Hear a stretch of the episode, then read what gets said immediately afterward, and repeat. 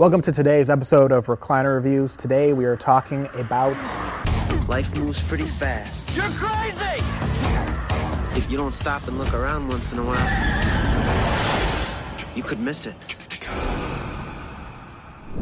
Ferris Bueller's Day Off is um, pretty much to this day with a generation that didn't grow up in the 80s or even maybe even the 90s. I don't know. I don't talk to kids born in the 2000s.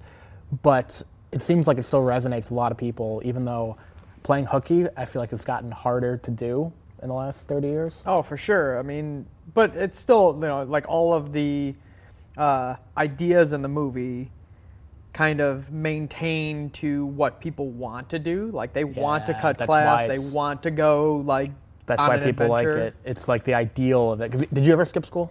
You- Uh, you once or now. twice, once or twice. How old were you? Uh, in high school, like end end high school, because that's when we could have a car on campus, Yeah. and so like. Did your parents know? No. How did you like elaborate, like make that scheme happen? Did you, Uh, did you call you- in sick or anything? No, you just like you, walk out, you get in the car, and you go. They don't follow. They don't. They don't See, it was much different when I was in high school. you had to, we had lanyards. You had to you had to scan in and out of the school. There was a ton of security involved. Oh yeah, I mean we had like a security desk up at the front of the school where like when you came in late, like you had a doctor's appointment or whatever, you would have to go and like check in and be like, oh, I'm here. And they'd be like, okay, great, you're here, and like they don't care. So but like when you're when you're a junior or senior, um, like you could have a car, and if you had a car on campus. Um, like you got, you were lucky enough to win the lottery, like they had a lottery to get a parking permit too, yeah. uh, and you got one on campus, like for all like if you walked out the door, as long as nobody was like, "Hey, you can't walk out the door," like that would be the only way they Oh. would catch you. Like you could literally just walk out the door and It's a way different era back in the '60s when you went to school. It was way different for me. But uh, so you didn't have to go through these elaborate pranks of having a, bu- a, a dummy in the bed and having your friend do a, a voice of impersonation to the, the principal and stuff. But uh, like you said, it's like the ideal of it of like people. This is all we want to do, and the the, the scam uh, involved in it is so much fun.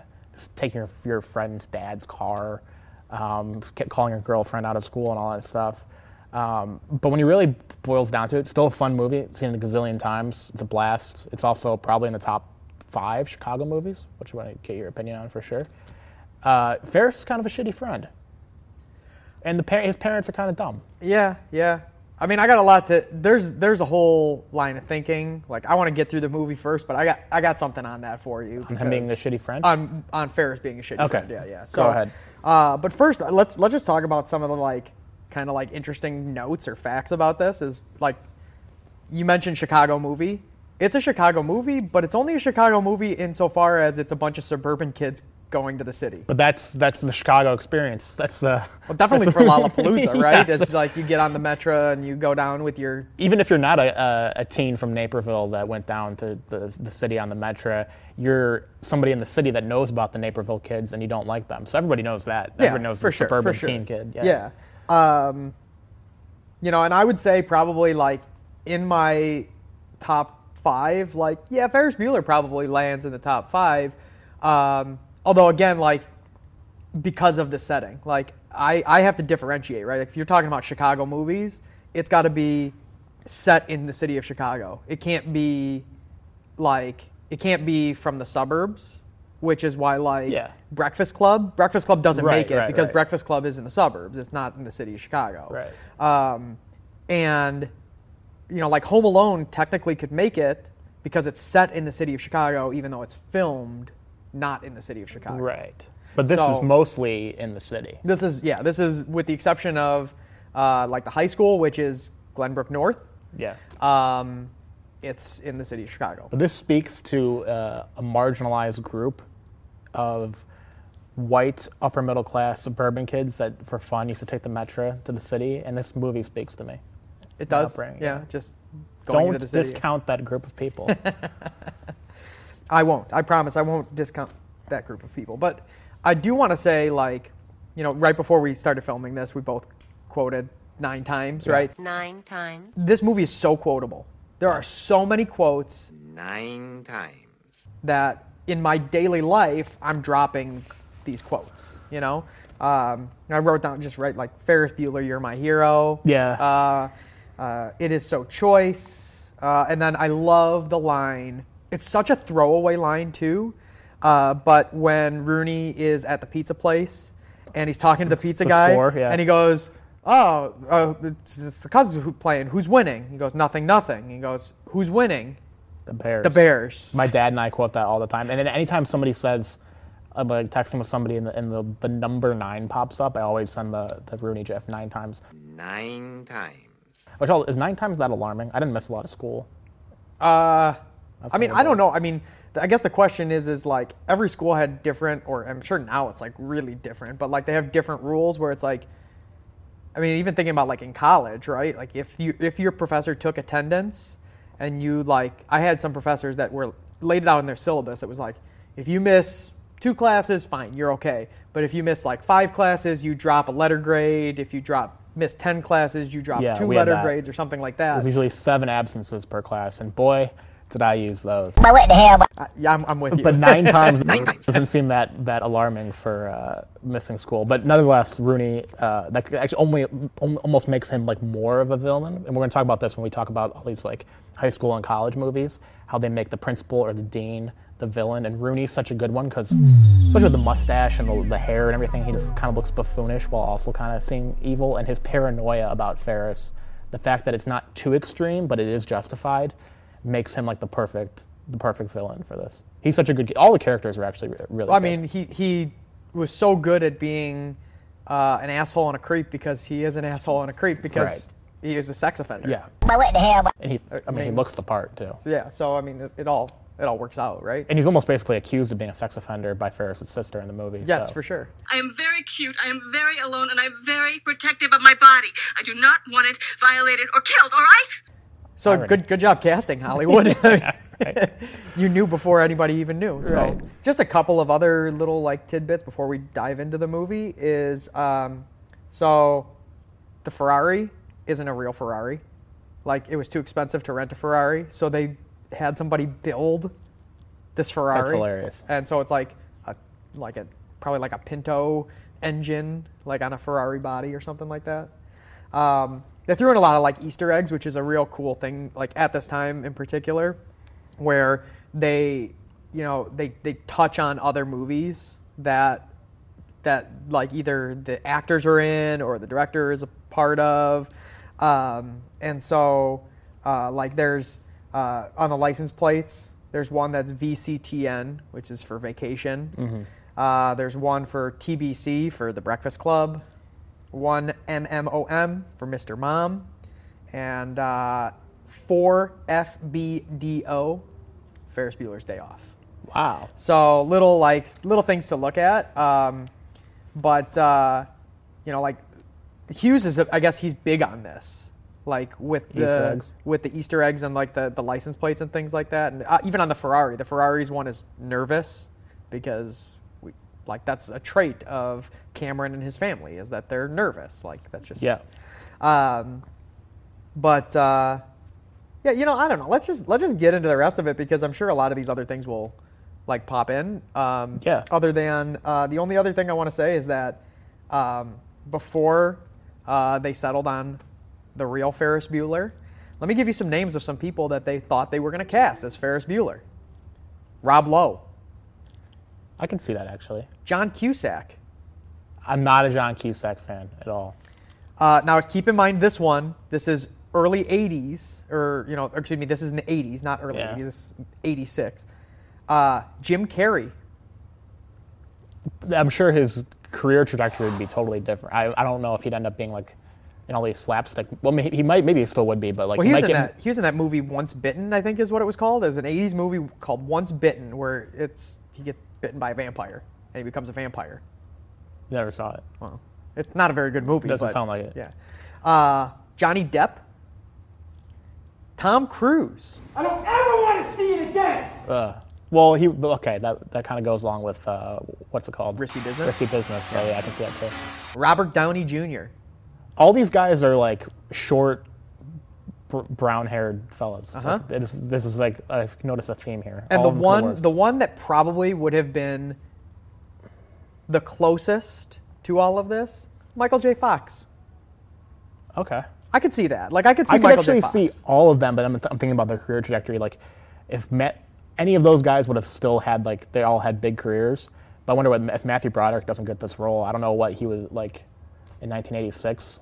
I think uh, He had- I, he I don't remember there was Biloxi roles. Blues he was yeah, in. he had a few big ones, but this is his biggest one. Oh, Whereas yeah, like for sure. Tom Cruise, Jim Carrey, uh, like s- few other guys you mentioned had a bigger movie than Ferris Bueller's This, Day that reminds me, like going through the the names reminds me of. You remember the Saturday Night Live sketch where they did the the um, this is like the 2000s, early 2000s, I think, where they did the screen tests for Star Wars, and Yeah. they had like Yeah, all yeah, of the like Richard Dreyfuss and all of the other. Um, I would love to see like what a Ferris Bueller would look like with Rob Lowe. You know, like what would it look like with Jim Carrey? Like how how different of a movie would that be? I think it might be the same movie. I just wonder like what happens to those people. And now I'm going through this butterfly effect in my mind because Matthew Broderick. I talk about this for a second. He's been in a crap ton of other stuff, and some stuff successful, some stuff not successful. But he is most identifiable with this role still, even though he's much older now and has been in a million other things, and I think has produced and directed and all this kind of stuff. Yeah. he's still identifiable by, by that. Tom Cruise, you can point to like six movies. So you, would- you put him in Top Gun Yeah. uh, Risky Business. Like you, there's so many different movies you can say like that's a Tom Cruise movie, but Matthew Broderick like this is his one gigantic role that everyone identifies him with. Yeah, Even when you sure. see him now with gray hair and, and his little glasses and stuff, I still think of Ferris Bueller. Yeah, absolutely. I'm with you. Yeah. So back to the thing about Ferris being a shitty friend. I think his parents are kind of stupid.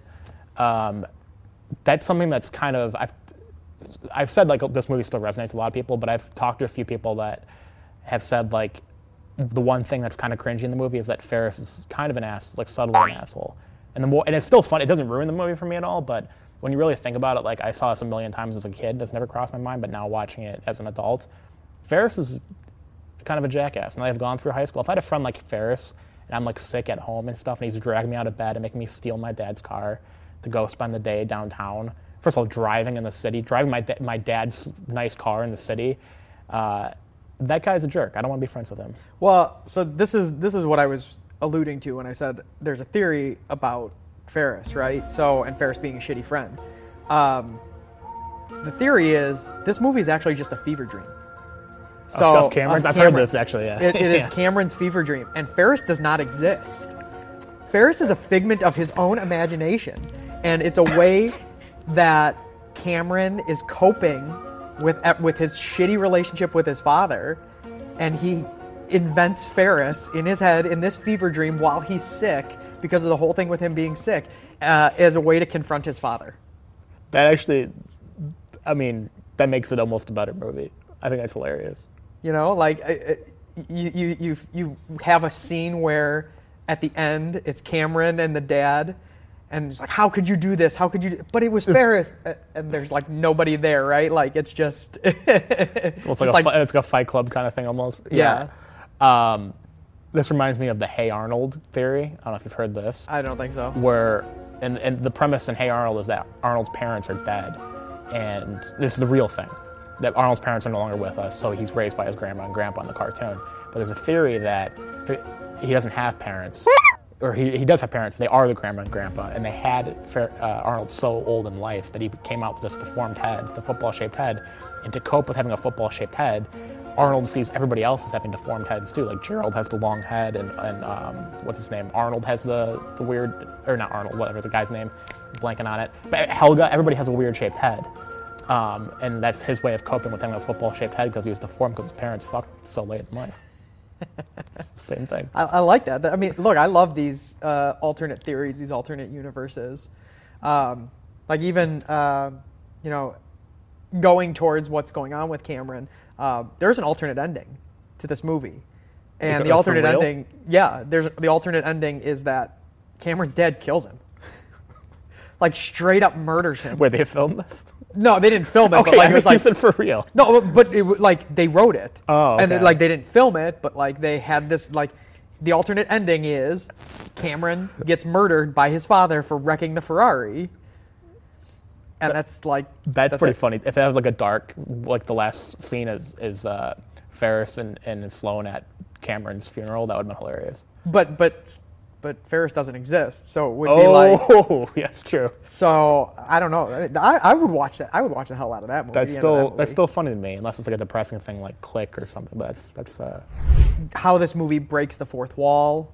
yeah, Um, which is something that usually annoys me, but it doesn't really. Yeah. yeah. It's kind of a you know a, a, a way that you can relate then with Ferris and Yeah. the idea of cutting school is this he's he's actually talking to you. Yeah. So Otherwise, he'd be even more of a dick. yeah, yeah. yeah. Um, I also want to note at the beginning of the movie, right? Ferris is faking sick, right? And then the parents go away, and then what's the first thing he does? He turns on the TV. Yeah. What's on the TV?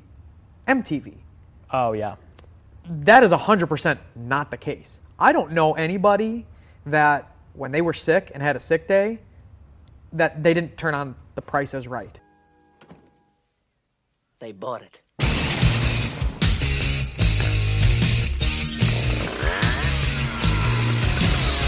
I was just gonna say that. Like There's always the Price is MTV, Right. like okay, yeah, I get it. It's hip and probably MTV probably paid money and was like, "Oh, yeah, Yeah. put put MTV." But like I'm watching the price is right. 100% Bob Barker. yeah.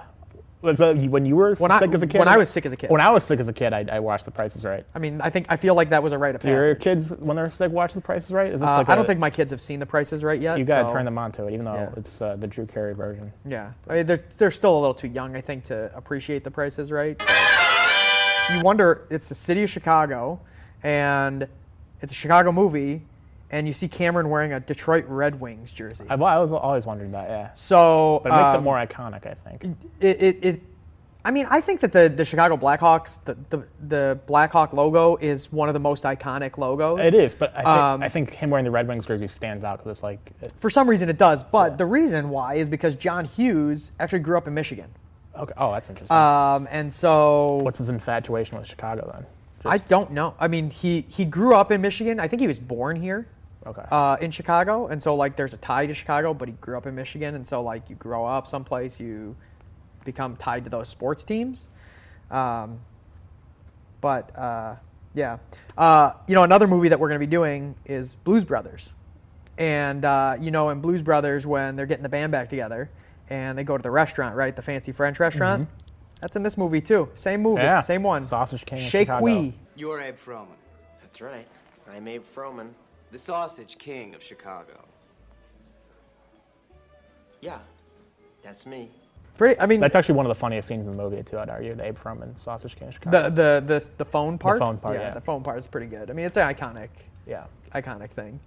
Um, you know, uh, in the in the parade scene, they have the uh, they have twist and shout.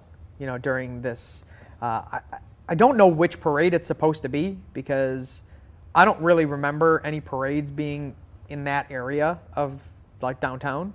You know, like this is actually like no, in I, straight I've, downtown. I've thought about that, too, because you and I both used to work in that in that area, and I can't picture a parade going down, like, LaSalle or whatever street that goes down. they got twist and shout and mccartney signed off to have it be twist and shout but he hated that version of twist and shout. Oh, because I he thought you were gonna say said hated the movie. he, because he said there's too much brass. Because they have the band like the marching band playing twist and shout But I think that makes it stand. I actually I enjoy it. yeah I he hated it makes it it fun. he hated it That's, that's maybe he's a stick in the mud maybe it was just like they caught him on the wrong day or something but Yeah. he hated it Oh, I think it's way better actually.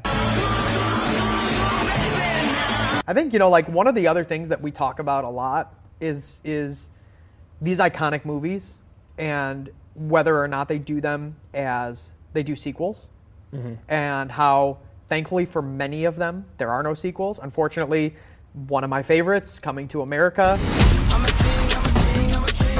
had a sequel. Caddyshack Two, Hangover Two, 2. Hangover Part Three. Yep. yeah. Uh, and it, and it's like I feel like it ruins the brand. Yes. uh, because I think very rarely will you find a second one Major League Two, Major League Three, Back to the Minor. Yeah. There's. that, that is, is as good as the first one. yeah. Um, but they planned a second one with Ferris being in college. Right. Um, but thankfully they canceled. That would have been a horrible movie. It would. It would have been a retread of the first one, just like if you've seen Hangover Two or Hangover Three. It's the same plot as Hangover One. Yep. Just rearranged differently. I I mean, that's, I feel like what they do. I mean, again, like coming to America and coming to America. Yeah. Um, it's literally the same story. Yeah. This is like a singular driven pull plot. You have to do a completely different thing with the same characters to Yeah. pull it off. Yeah. Maybe they should do it now since I just said like Matthew Broderick still I still see Ferris Bueller even though he's like a six year old man. Maybe they should do it with him as an adult. Maybe, maybe. I It, mean, would be but then so again, like, ridiculous that it'd be kind of funny. yeah. What, like he skips work or something Yeah. like that? Actually, it would suck. Never mind. Don't Yeah, listen to me. don't, don't, definitely don't do that, Hollywood. Please don't do that. Like, yeah, absolutely not. What's your Um, final verdict on the movie? I don't know. You know, I, I just want to say, life comes at you fast. There's another quote. Yeah, there's another quote. Uh, and it's probably like I have a feeling that in commencement speeches in high school and college in the 80s and 90s after this came out, like that was probably Oh, I'm sure like that was in brutal. every but every valedictorian Like, like, for for me, The Hangover came out when I was in high school, and that movie was quoted all the time in high school. I feel like if you were in high school from '86 to '90, this was like done to death. yeah. Uh, but I don't know. I mean, like I like this movie. I'll watch it. Uh, I love this movie. uh, on a fairly regular basis. Um, again, it's very quotable. It's very enjoyable. It's like, I don't know, it's nostalgia for me. I mean, because I don't know, I grew up watching this movie. Right. So, Right, right. um, But but then for but for me, like my my parents wanted me to watch it because they loved it, and like I haven't talked to a kid from 2010, but I think um, I imagine this, this still resonates with anybody. yeah, I would have to imagine. Yeah. Yeah, thumbs up on this. Yeah. Uh, do you want to guess the score first? Or want me go first? So I'm gonna guess IMDb wise um, that this is going to just for nostalgia's factor. Um, I'm gonna give it a seven six. I think they. I think it's seven six. I'm gonna go a little bit lower. Seven two. 7.8. Ooh, that was going to be my first guess. I was actually going to go seven eight, and then I went seven six. That's wow. Well, impressive. Still, I mean, it, again, it's one of those like classic movies. So, yeah. Ferris Bueller.